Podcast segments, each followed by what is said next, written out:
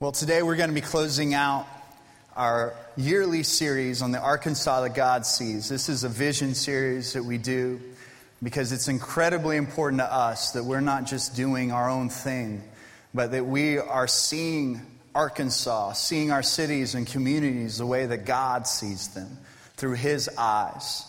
And so, this is a little bit of a family talk, if you will. If you're visiting with us, I'm glad that you're here because this is going to give you a sneak peek into who we are as a church and what we're about, what God has asked us to do. And this morning, I'm going to be sharing with you something that's incredibly important to us as a church. And I'm going to talk to you for a little bit. But before we get to that, uh, I want us to, to watch a video clip from our lead pastor, Pastor Rick Bezet. And he's going to talk a little bit about his heart for what God is doing here in Arkansas, some of the things that God has allowed us to do this last year. And uh, I just encourage you to open your hearts, just lean into what God is asking us to do as a church, as a campus, uh, as, we, as we look at the Arkansas that God sees and wrapping up this series. Let's watch this clip together.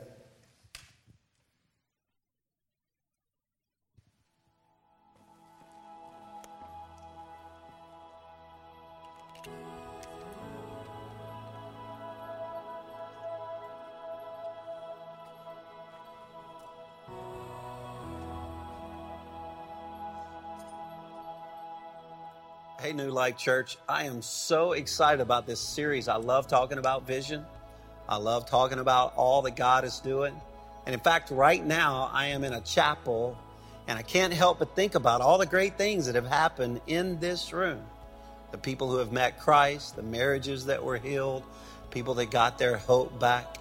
I think this is very important to all of us that we get the hope of God. I was reminded of this when I was recently at a grand opening a lady came over to me and she said, Pastor, Pastor, can I tell you something?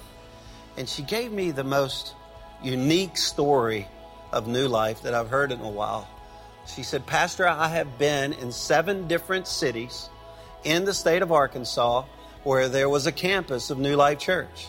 And she said, and we went to all seven of them. She said, recently my husband was told that we're going to move to Fort Smith. That'll be the next one. I said, be careful over there. That pastor's crazy, Marcus Brown. But I asked her, I said, what are they like? Like, you've been to so many different ones. Is there anything that is the same? What did you notice? And she went through this list without even knowing. She went through the list of our values. She said, You know, when I went to these places, I noticed that the presence of God was important. Like, you could sense Him there at every one I went to.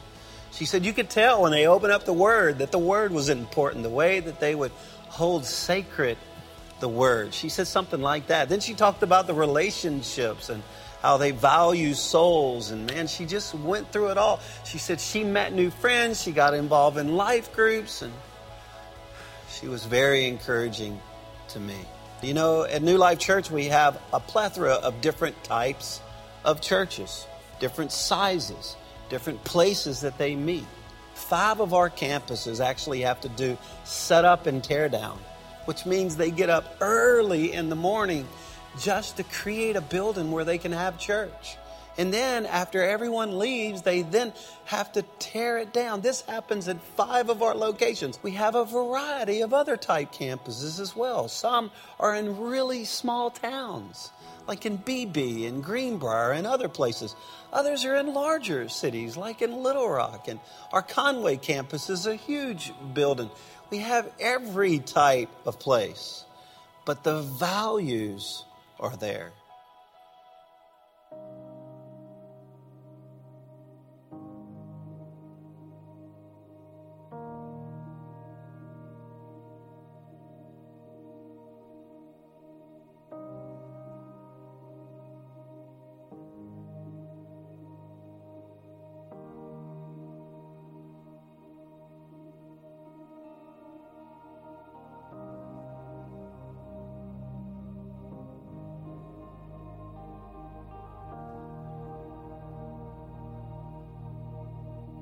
If people can't see, if they cannot see what God is doing, they stumble all over themselves. But when they attend to what He reveals, they are most blessed. This is when game is on. This is when it's most exciting. Well, there's a lot of vision that we have and a lot of things we have to say yes to.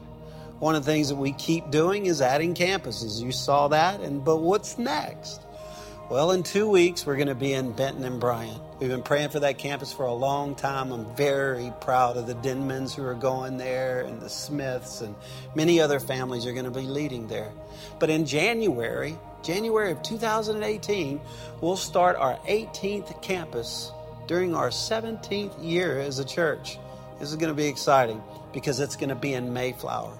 I'm always driving by Mayflower and I keep thinking, why don't we have a campus there? And now with Brian and Libby, uh, we know that they're going to pastor very well for that campus. So thank the Lord for the Polston family that helped Stells gear up for that. Mayflower, it's huge. Please be praying about the launch of that campus. But where else are we going to go? Well, we don't have it all designed. So I can't give you a city and I can't give you a date, but I can give you what we're praying about. We've always prayed that we would be in Jonesboro. So many people live there and they're saying, please come, please come. And there's a huge group of people who used to be a part of New Life Church that live in that city. So we are praying for that city. Would you join us in on that prayer, please? Maybe even God would ask you to help us plant that church. And then Texarkana we certainly have to be on the border of Texas. You just have to go there. And what about Northwest Arkansas? We already have a great church there. Uh, we know that Jason and Ashley are some of the best leaders that we have, but they want to start more campuses in that area. Many of our people live there. Please be praying about that with us. Also, we're doing missions all around the world, but our missions for 2018 is going to focus in a strong way with local churches. Uh, we're going to be planting churches. We're going to be working with existing churches. We're going to be adding dream centers. Like a huge effort that we have with Vaughn Landry right now in Mexico is starting dream centers, and it's going extremely well. I can't wait to update you with that. And speaking of dream centers, our vision has always been for every campus that we have that they have dream centers as well. Not just a church, but a dream center. This is what Jesus would do, so why don't we do the same thing? But to train people for that takes a strong initiative. So we have the School of Ministry. Many people ask me, what is the School of Ministry? I think we have the right name. But if I could call it anything I wanted to, we would call it church school. Teaching people how to pastor a church, how to lead worship, how to work with kids, how to be a youth pastor, how to work with admin, how to help with the serve teams. There's so many things that have to happen to start a church. And in fact, we know you have to have a city, which means you have to have a lot of prayer. You have to have a pastor and teams ready to go. So they learned that in the School of Ministry. It's something that we should have started years ago, but the timing was perfect for us this year in January. And I thank God for all of you who have helped pull that together. I'm asking you to pray about being a part of the School of Ministry. Just give that prayer request to God. Consider it in your heart. Another thing that's great for us is OBU at NLC. What a miracle when Ouachita Baptist University decided to let us have a campus. We're not even a Baptist church, but they were willing I love their relationship with us, and I thank God they gave us a chance. I pray we'll never let them down because what an incredible university. So we take young students and we train them for a few years and they get their associate's degree and it's easy to merge into the rest of their college life right there at OBU at NLC. And in the middle of it all, we know life groups are important to us because we have to grow larger but smaller simultaneously. I encourage you not only to be a part of a life group, but if you have a burden for a ministry of any kind, whether it's related to people or curriculum, I encourage you to help us start life groups because we have to succeed relationally.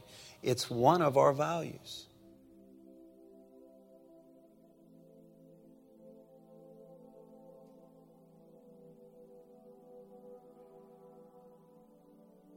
You know, I don't know how many sermons I have done at New Life Church, But recently I was talking with some pastors and we were talking about the biggest series that we've ever done, or the most important. And a few of the pastors, without hesitation, said, It's when we did that series, we are not okay. I can remember that series well because it's the only series that we've ever done where I apologized for the way we phrased something. Because for years, I would say this it sounds good initially, it almost sounds biblical, but it's not. This is what I said for years. You can come to New Life Church and never get involved, and you'll be okay, but you'll never be as strong as you could be. And you can come to our church and casually attend, and New Life Church will be okay, but it will never be as strong as it could be. And that seems proper. Seems biblical, but it's not. Because the truth is, if you come to New Life Church and you don't get involved, you will never be okay. And in fact, you will not be well. And New Life Church will not be okay. We will not be well because it's not a scriptural church. The scripture asks for us all to do our part in the body. It's not wise or not right for the hand to say to the eye that I do not need you because we do need you. So, again, a better way to say it is you will never be okay and you'll never be healthy, and the church will not be okay and the church will not be healthy if we're not doing our part together. But unfortunately, I think a lot of churches, including New Life Church, we create more of a casual atmosphere at church. It, it, reminds me of Jesus when he went back to his hometown the Bible says they were listening to him and they saw that he was a powerful person. But the scripture says that nothing powerful happened there because they just saw him as the carpenter's son. The scripture even says that a prophet is without honor in his hometown or even in his home. So they were going to a synagogue, they were sitting around hearing him teach, but nothing powerful happened. It even says in one scripture that he could not do miracles for them. It does not say that he wouldn't, it says that he could not because their hearts were far away from him. You know, as a pastor, that is very intimidating to me. I do not want a church where the people are casual and cavalier in their approach to God. I want people fighting to please Him, to worship Him, to serve after Him, not to be consumers like, teach me the word so I can go home, but contributors like, what is next, oh holy God? So if you're seated there and you realize, you know what, I'm really not okay, I'm not doing well, I'm not helping with this vision, what can you do about it? First of all, I love that question. And I think the very first thing is for you to be committed. At a grand opening, when it gets really exciting and everybody shows up and they go, This is going to be so much fun. I can't wait to do my part. That's exciting. But what about a year later when you're having to do the same things over and over? What about 16 years later, like some of our campuses? So if you are there and you're wondering, Where do I get started? I have to say, just make a decision that you are committed until Jesus comes back. And in fact, one way to frame that is if you knew Jesus was coming back in a year from now, how would you live today? Gosh, I get so excited when I see people living that way. I've been to the Dream Center to serve there, and I've seen people get out of their vehicles to serve at the Dream Center, and you can tell they've never done it before. They're not dressed appropriately, they have no idea what to do, but they're there. And then as they serve, you can see the light comes on that it's doing more for them than they're doing for the greatest needs in their city. I love it when someone says, You know, I don't know how to do that many things, but I can paint.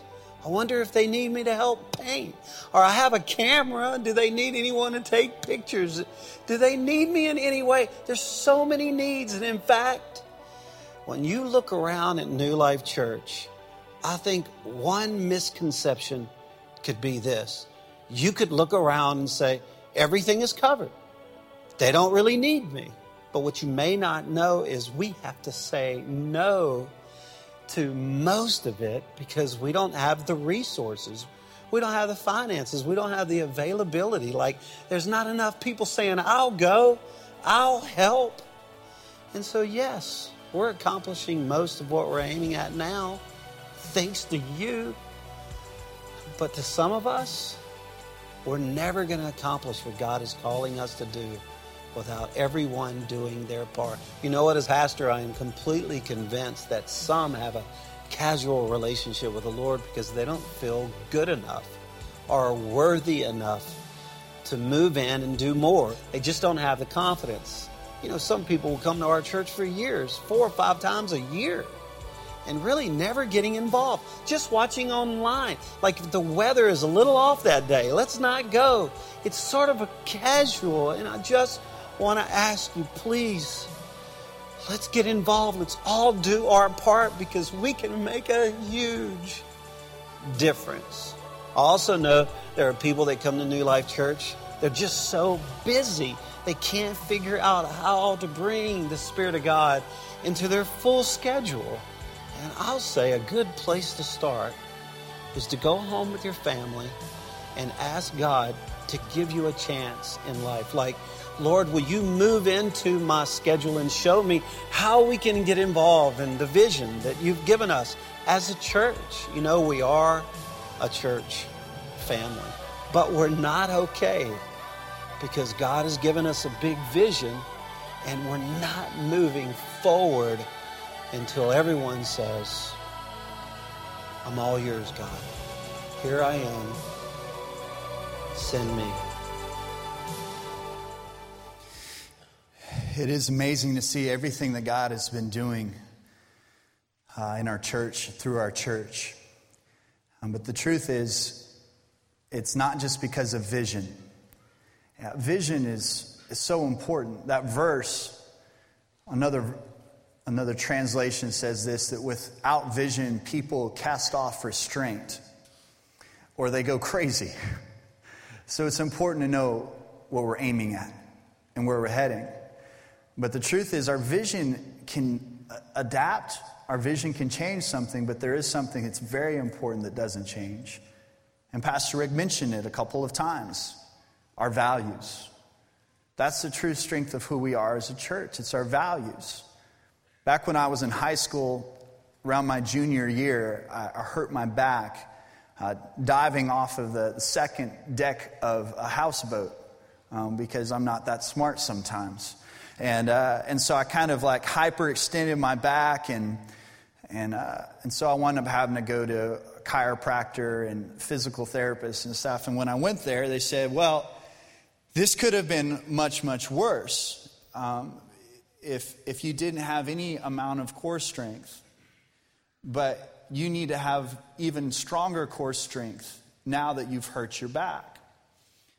It's not as strong as it needs to be. And for me, like being in high school and sports and stuff, like I was working out all the time. Like I, I you know, three, four times a week, I, I, would go and work out. And so to hear, like, I'm like, everything is strong. Like, don't tell me it's not strong enough. The truth is this, though. You, you could have a really, really strong upper body or even lower body, but it's all cosmetic if your core is not strong if who you are at the center is not strong. CrossFit people will tell you all about this. They'll tell you way more than you ever want to know about the, what they do and all that. But the, they, they know in that particular type of workout how important the core is.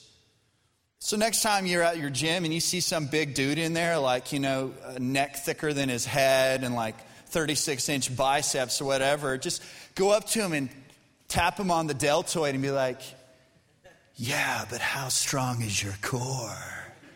And then walk away. He'll probably punch you. But, uh, but this is also very true when it comes to the body of Christ. In the same way that your core and your physical body, it's the source of health and movement, gives you good posture. It's the same thing in the body of Christ. Because we can add to the exterior. We can build buildings. We can have a lot of things that look cool and could be attractive to the eye, but at the end of the day, if our core is not strong, it's just cosmetic. We have to have a strong core because it's having a strong core that allows us to be healthy in our movement. It helps us to be postured well in our community, to be able to serve and make the difference that God has asked us to make. So, core, core values in our church, we have eight of them. And that's why I want to I want to talk through these. Uh, if you've been to our Connect classes, this is one of the things that we teach on. Pastor Rick mentioned a couple of them. But I want you to know these values. I want you to know the foundation of who we are as a church and why we do what we do. So I'm actually going to be kind of counting these back as they are listed. But first, or the eighth one that is listed is we believe in a church that is stronger when everyone serves. Church is stronger when everyone serves. And Pastor Rick mentioned that a ton. Like, we're not going to be as strong as we could be as a church when we don't have everybody doing their part, being involved. But here's the thing, man it will change your life. I got to meet with some of our young adults this last week, and one of the things that was a theme in the conversation we were having was how them getting plugged into a serve team, into a serve group around Little Life or a parking team or the worship team or whatever it is, how that and being involved in serving in that has changed them. Like it's changed their hearts, it's helped their relationship with God. And we believe that every single person has a strength that God placed inside of them that is useful for serving in the church. And the, and the thing is this it doesn't matter what role it is or how someone is serving, it is all connected to souls. No matter what you're doing, the guy that helped you find your parking spot this morning, it's important that he knows that what he just did helped pave the way for somebody to have an eternal address change because somebody found a parking spot that hasn't been in church in a long time or never been in church. And they're able to come in here and experience the presence of God and have an opportunity to receive relationship with Him. We believe that our church is stronger when everyone serves. Number seven, we believe in life giving relationships. We want you to find some of your best friends in church. And we know that you can't force relationships and they have to be organic, but when you get around the things of God and you get around His Word, I believe that this is a place that you can find real relationships. Because what I find is most people, even if they've been in church their whole life, if they've never had life giving, genuine relationships, there's not actually one person that they could really call their best friend. Because a best friend will know all of your stuff, they'll know all your sin, they'll know the mess, and they will love you and embrace you and give you grace through that, they'll also love you too much to leave you there in it. And I believe that God has called us not to just have Facebook friends. Not just have people that'll like a post that we have, but we have real relationships with real people where we have our ugly cry face, where we have real conversations about the things that are messing with us in life. I believe that when you don't have that and you isolate, you get weird. Like the weirdest people I know are Christians that don't have any real relationships. And you wind up being like Tom Hanks on that movie, Castaway. Y'all remember that movie? Like his best friend was a volleyball named Wilson, and he talked to it. That is where you are heading if you don't have real relationships. And we believe that a church can be a place where you find those relationships, have that community specifically in life groups. Look, I don't think you can develop real relationships one hour at a time in a service.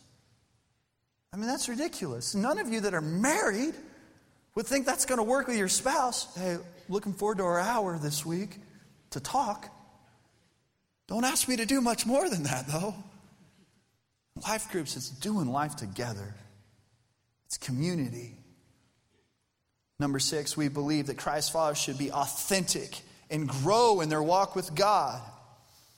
I worked at another church before I came here, and I remember when I when I met Pastor Rick, I had been in kind of a corporate setting as a church. And you, you just the way that you handled yourself, you had to keep things together. You couldn't, you, if you were having a bad day, you could not expose that to the people around you. And I remember when I met Pastor Rick, I was taken back by how real he was acting. And I met him in a church, and I'm like, I do. I don't know if you're allowed to be like this real in church. Like, it was refreshing. When people are real and authentic, it's refreshing to be around that.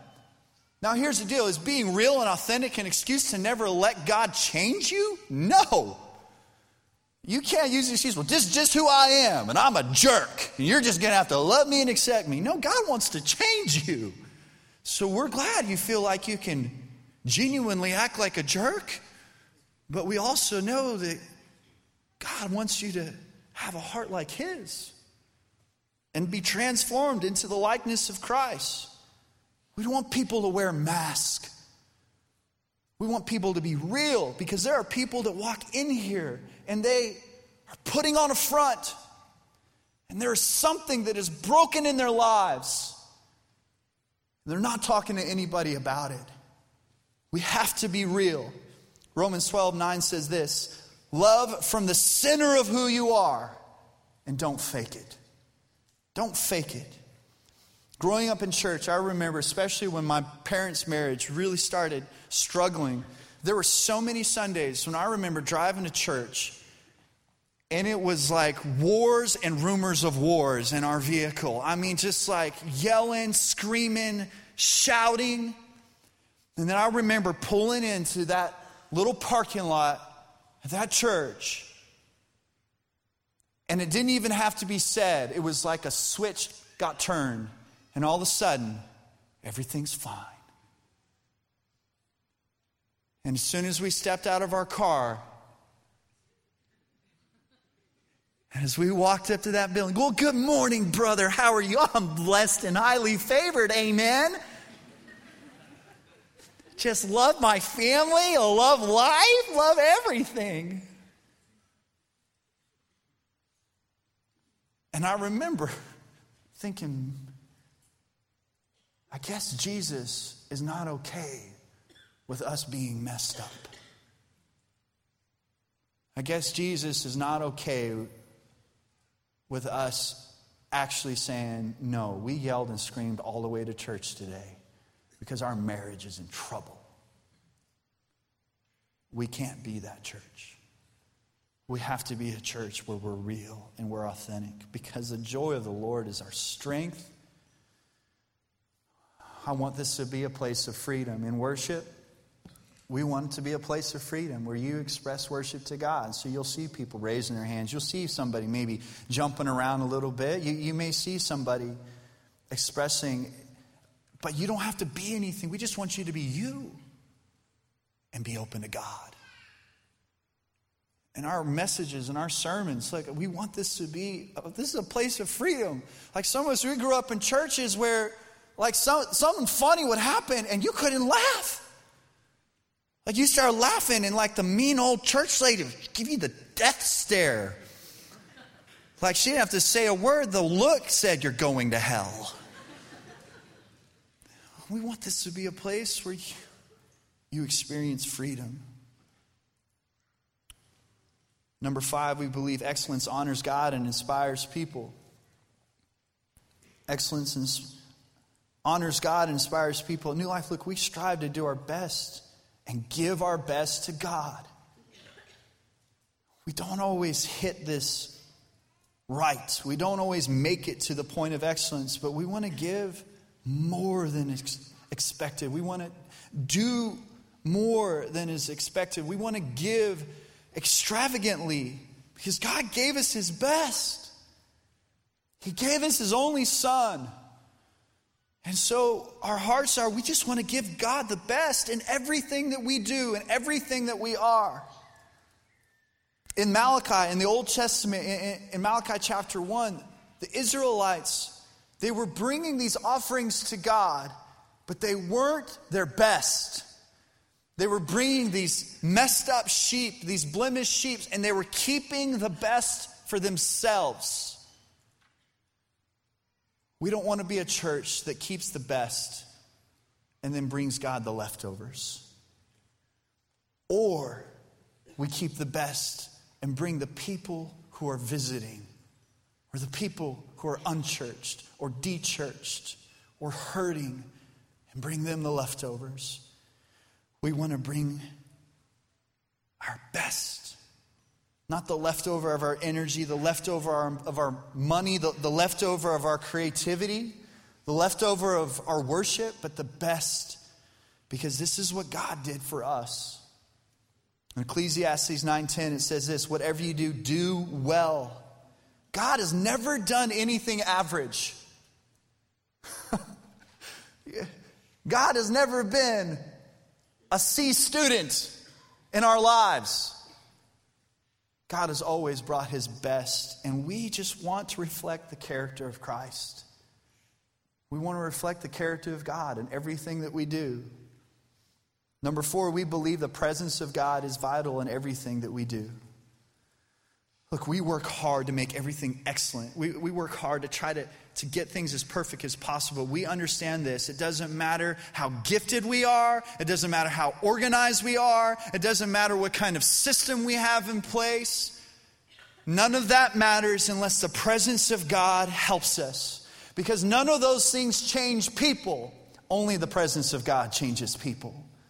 Only the presence of God heals marriages breaks through strongholds and addictions. Only the presence of God softens hearts. It's only the presence of God that heals people. In Exodus 33 15 says, Then Moses said to him, If your presence does not go with us, don't send us up from here. And this is the heart of our church. God, we're going to be prepared. We're going to do everything we can to be excellent. But at the end of the day, if your presence isn't with us, we don't want to do anything. So please, God, let us experience your presence. And we see it. I had a woman come up to me just a couple of weeks ago. She said, Hey, I just want to come and introduce myself. I'm the woman that's been crying in every service during every message ever since I started attending here. Because every time I come and sit down, it's like God is speaking directly to me. And it isn't that crying is man, always the manifested presence of, of God, but, but for this woman, it was definitely the case that that was just God showing up in her life. And time and time and time again, as we meet people, even people that come through Connect classes, and we ask them, What is it about New Life Church that, that drew you here, that, that made you want to come back? And sometimes they don't even know how to describe it, they don't know how to qualify it. They're, they're like, Oh, it's like, there's just there's something different there. Something's going on that is, I just feel that I don't know how to say it. And we love that they don't know how to say it. That that's just the innocence of their approach to God. We could tell it, that's just the presence of God. That's it. That's it. And even people, when they have pulled onto our, our parking lot, just pulling onto our parking lot, like, yeah, there's something. Something is going on here. Something's different here. And it's not us, it's His presence. Number three, we believe that the modern church should be relevant the modern church should be relevant. This is an eternal message that does not change, but we want to package it in a way that people can understand it, in a way that relates to their lives, that makes sense for them. And the methods, we were always going to be changing our methods around here, but the message never changes. The gospel never changes. And I promise you, as your pastor, we will never water down the message of Jesus Christ. We will never water down the gospel, but we will be open to how the Holy Spirit leads us in the ways that we present it, in the ways that we offer it and package it so that people can understand it. In 1 Corinthians chapter 9 verse 22 it says, "I've become all things to all people so that by all possible means I might save some." That is who we want to be as a church. And in the Bible, Jesus did this all the time because Jesus would connect with people on their level. A lot of times when we read through the parables and the things that we talk about, like, doesn't seem that relevant to us, but in their day and in their time and in their lives, man, it was the most relevant thing because he would talk about the things they understood. He would talk about farming, he would talk about raising sheep, he would talk about crops, he would talk about things that they related to. Like, I couldn't do that. Like, imagine Monday you went out and you're missing one of your sheep. You're like, we don't have sheep. We don't relate to that. But I do believe this if Jesus was living now, he would use phrases like Google, an interstate, an SUV, an iPhone, the things that we would relate to. I mean, he, he would be, he'd be like commenting on all your Instagram posts about how much he loves you. He'd be hashtagging his tweets with hashtag Jesus Juke and hashtag WWID because it wouldn't make sense for him. Some of you will get that later. We want to be able to reach people. At one point, Jesus got in the boat. He told Peter, he told the fishermen, he said, Hey, cast your nets out like this. And, and they did it, and then he caught a bunch of fish. But then right after that, Jesus said, Can I get in? Let me get in the boat with you. And Peter's life was changed. We want to be a church where we get in the boats of people's lives where they're at, where we relate to where they're at. So, in our music, our worship is going to reflect the sound of today because music doesn't sound the same today as it did 30 years ago, including worship music. But we also love hymnals, we love the lyrics, we love the history of it. And so we'll We'll throw some of that in every once in a while, but maybe with a new sound. But we're always going to be willing to change. One of the biggest examples of being relevant, but doctrinally pure, is a series we're going to do end of November, beginning of December. It's called The Big Screen, where we take movies that have been released recently and we'll show clips from those movies and then we'll talk about the biblical principles that we can learn around that. I mean, we're going to be eating candy and popcorn and drinking Coke in church. But what are we trying to illustrate? It's not just in church where you can learn from God, it's your day in and day out life. What is God trying to speak to us? What can we learn? We believe, number two, we believe God's word is sacred and unchanging. We live in some strange times when people are aggressively drifting away from the word of God and away from its truth. What we need today more than anything is to be firmly founded in the Word of God. It's our lighthouse, it's our anchor, it's the thing that keeps us in His will, in His plan and purpose. And we can't just interpret it any way that we want to. We have to let the Holy Spirit teach us and stay firmly founded in it. 2 Timothy chapter 3 it says, all scripture is God breathed and useful for teaching, for rebuking, correcting, training in righteousness, so that the servant of God may be thoroughly equipped for every good work. And number one, as it's listed in our core values, we believe in the value of a soul. Every person has a soul, and every person's soul is valuable, and they matter to God. And because they matter to God, they matter to us. In Ecclesiastes chapter 3 verse 11 says he also set eternity in the human heart. John 3:16, one that we all know, for God so loved the world that he gave his one and only son that whoever believes in him shall not perish but have eternal life. When you read through the gospels, which you will see time and time again, is Jesus leaving huge, huge crowds of people to pursue individual souls just for them to know how important that they are. And as a church, we will do anything short of sin to reach souls. The value of every one of them. We are driven by the reality of eternity. We're, we want, you want to know what drives me as a pastor? It's this it's, it's souls. Like what drives everything that we do, the decisions that we make, it's this it's the value of souls. How we view our finances, it's the value of souls. How we plan every service, it's the value of souls. Why we need you to serve, it's the value of souls. We're driven by the reality of heaven and hell and in eternity. It's so important. When you die and face God, you'll have to give an account for your life and what you did with it and how you responded to this man named Jesus. And we're driven by making sure that that day that you stand before God is a really good day. That you have the opportunity. Eternity is a long time to be wrong. It's a long time. And so we just want to get people an opportunity to get it right. It's about His presence, it's about His Word. So every weekend we give an opportunity for people to receive a relationship with Jesus.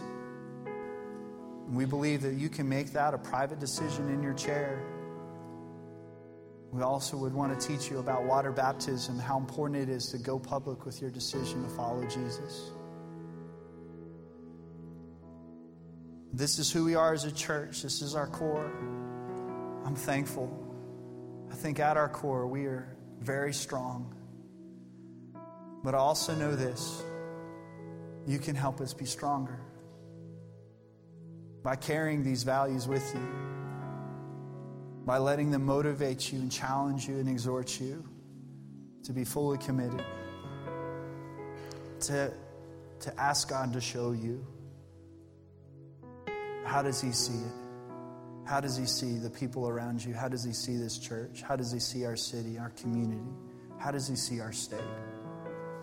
If we do that, I think God will continue to move and use us. Let's close our eyes, bow our heads.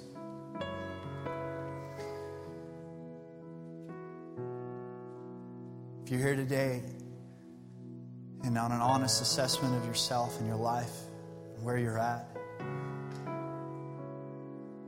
you would admit that maybe maybe you've been faking it. You've been faking a relationship with God, but you've never truly surrendered to Him. You've been lukewarm. Or maybe you just never, you've never given Him your life. You've never surrendered to Him as your Lord and Savior. Or you just need to get back on track. You need to rededicate your life to Him. I want to pray with you this morning. And as a sign of your surrender in that, as a sign of, of just confessing that that's where you're at and that you need Him. If that's you, would you please just put your hand up right now? And as soon as I see your hand, you don't have to keep it up. I'm not going to embarrass you, but I just want to know who I'm praying for. If that's you this morning, anybody in this house, thank you. Got it. Thank you. Yes, ma'am. Anybody else? I just need to get right with Jesus. Yes, ma'am. I see you. Thank you so much. Got it, bro. Thank you. Anybody else? I just need to get right with Him. I know I'm not, I don't have Him in my life. I'm not right with God right now. Yes, ma'am. Thank you. Thank you. Anybody else? Yes, sir. Got it.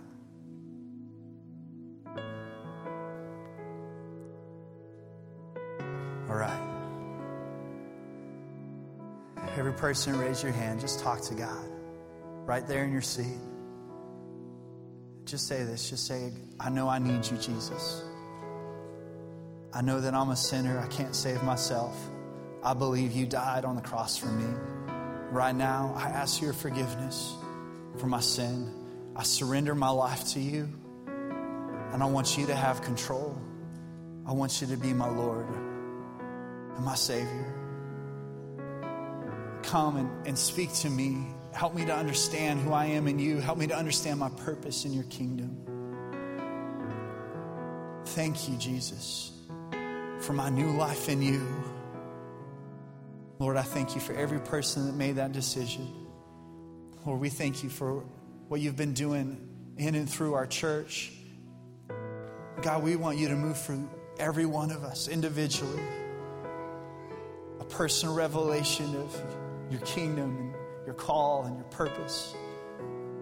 We thank you, God, for giving us grace and loving us and, and forgiving us, but also giving us a job, giving us a purpose that is bigger than us. Man, thank you. In Jesus' name, amen. Amen. I think we had seven people raise their hand. Let's give God some glory for that this morning. Come on.